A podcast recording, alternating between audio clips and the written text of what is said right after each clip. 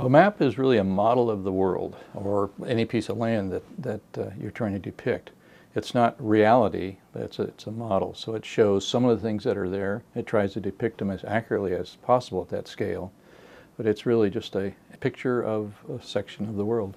Ever since I was a kid, I had maps, and everywhere I go, I, I gather new maps.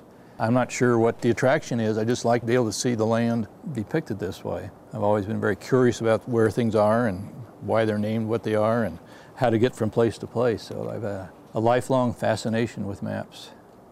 I am a person who can take a, an atlas, a Rand McNally Atlas roadmap of the United States and spend hours uh, reading. And I'll be in one state and then I'll think of something else and go to that state and go over. And yeah, I love maps. I think they're just fantastic. I like uh, to hold a physical map and then I like to just feel my way through things. And I've got a pretty good internal compass, so rarely get, get lost.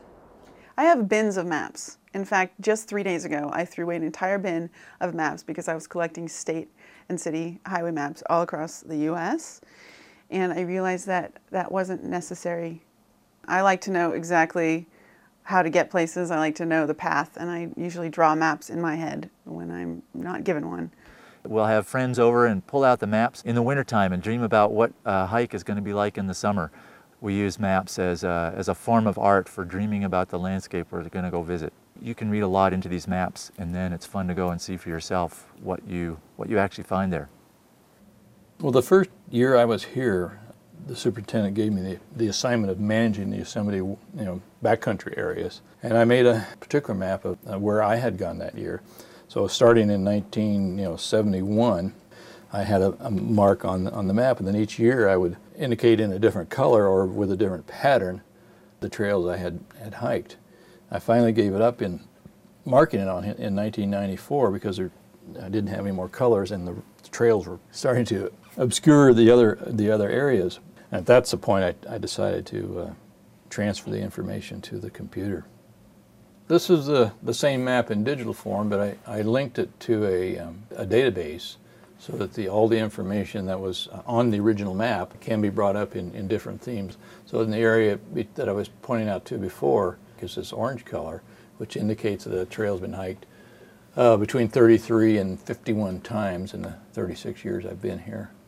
But this, something like this could be used for, you know, when was this trail last maintained? How many times has it been logged in the last 30 years?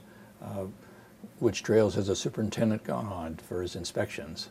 If you enter the park as a visitor, then the things you're concerned about will probably be where are the bathrooms, where are the campsites, where's the visitor center, and where are the key attractions. But if you're a land manager, the maps that you would need, the information that's important, could be entirely different. If you're in charge of managing vegetation, you want to know what types of vegetation are located in what parts of the park. If you have a fire, well, what did, what did the fire burn? What was there before there was a fire? So you have a, a region that is your fire region, and you can overlay it on a region that was vegetation, and you find out, well, the fire was 45% conifer forest and 25% an endangered species that we're very concerned about. When Joseph Walker came through here in 1833, there were no maps. If he was lucky, he was following an Indian trail.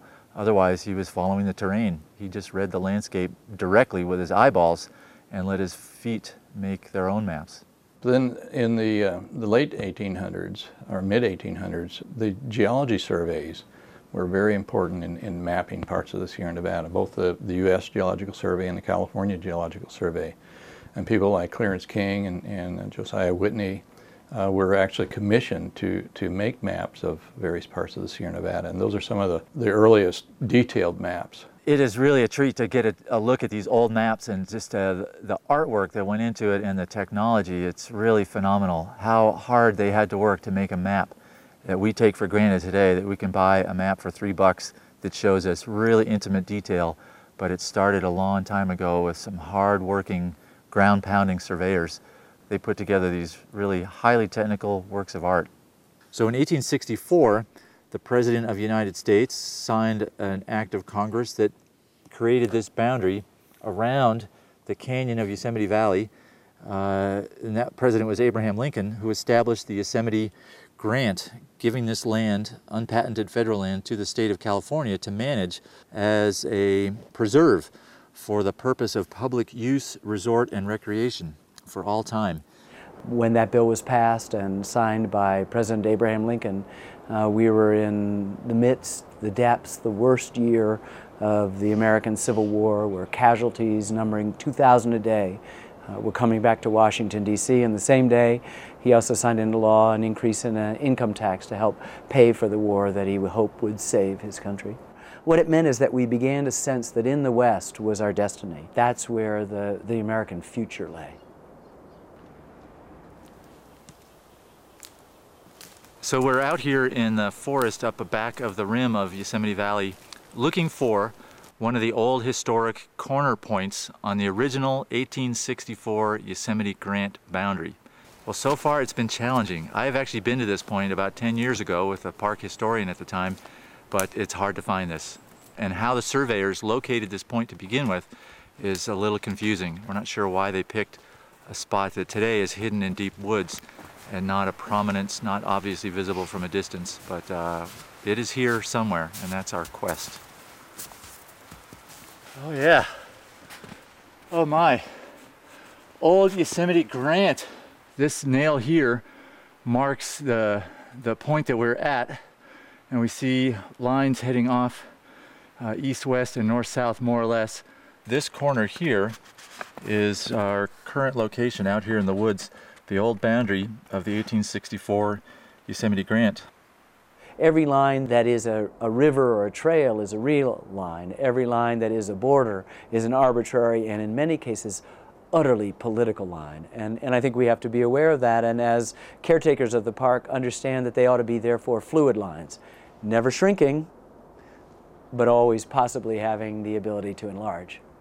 Well, that was part of what uh, led John Muir to propose a larger park, as he felt that, you know, what went on in the areas outside of the valley had a, an effect on the valley itself. So, if the watershed up here were, were being uh, logged or overgrazed, that that would affect uh, Yosemite Creek and would affect uh, Yosemite Falls in the valley.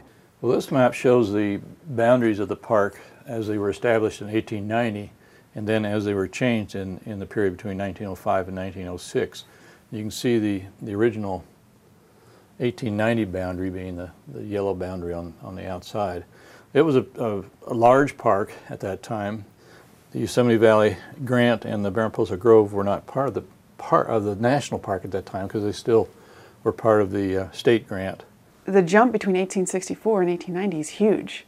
So obviously something happened between 1864 and 1890 that said, well, this is really important. I mean, it was a new idea in 1864, but by 1890, somebody somewhere said, no, this is important. We're going to give it a big chunk of land. But in the uh, late 1800s, early 1900s, a major from the Army uh, was assigned the task of, of, surveying the land around Yosemite National Park to see which lands had mineral values, logging values, uh, were difficult to manage. So based on his, his report, uh, much of the minarets uh, was removed from the park because it had uh, minerals. Uh, there were also minerals on, on the west edge of the park.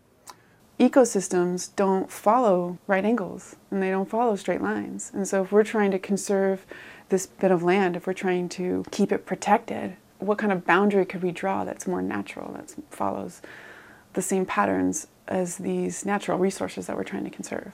To see the contrast between the eastern boundary and the western boundary especially really tells a story the western boundary are these hard right angles uh, that are arbitrary against the landscape. They don't match up with rivers or hills or slopes or peaks whatsoever. Whereas the eastern boundary of the park is this chaotic, sinuous thing, which is the crest of the Sierra Nevada. It is the perfect depiction of the watershed divide. A snowflake on one side of that red line will flow into Mono Lake. Snowflake on the other side will get to uh, come down through Yosemite Valley. So that map of Yosemite National Park shows some real wisdom in the thinking of the people who laid out that park boundary of incorporating the entire watershed within the park boundary.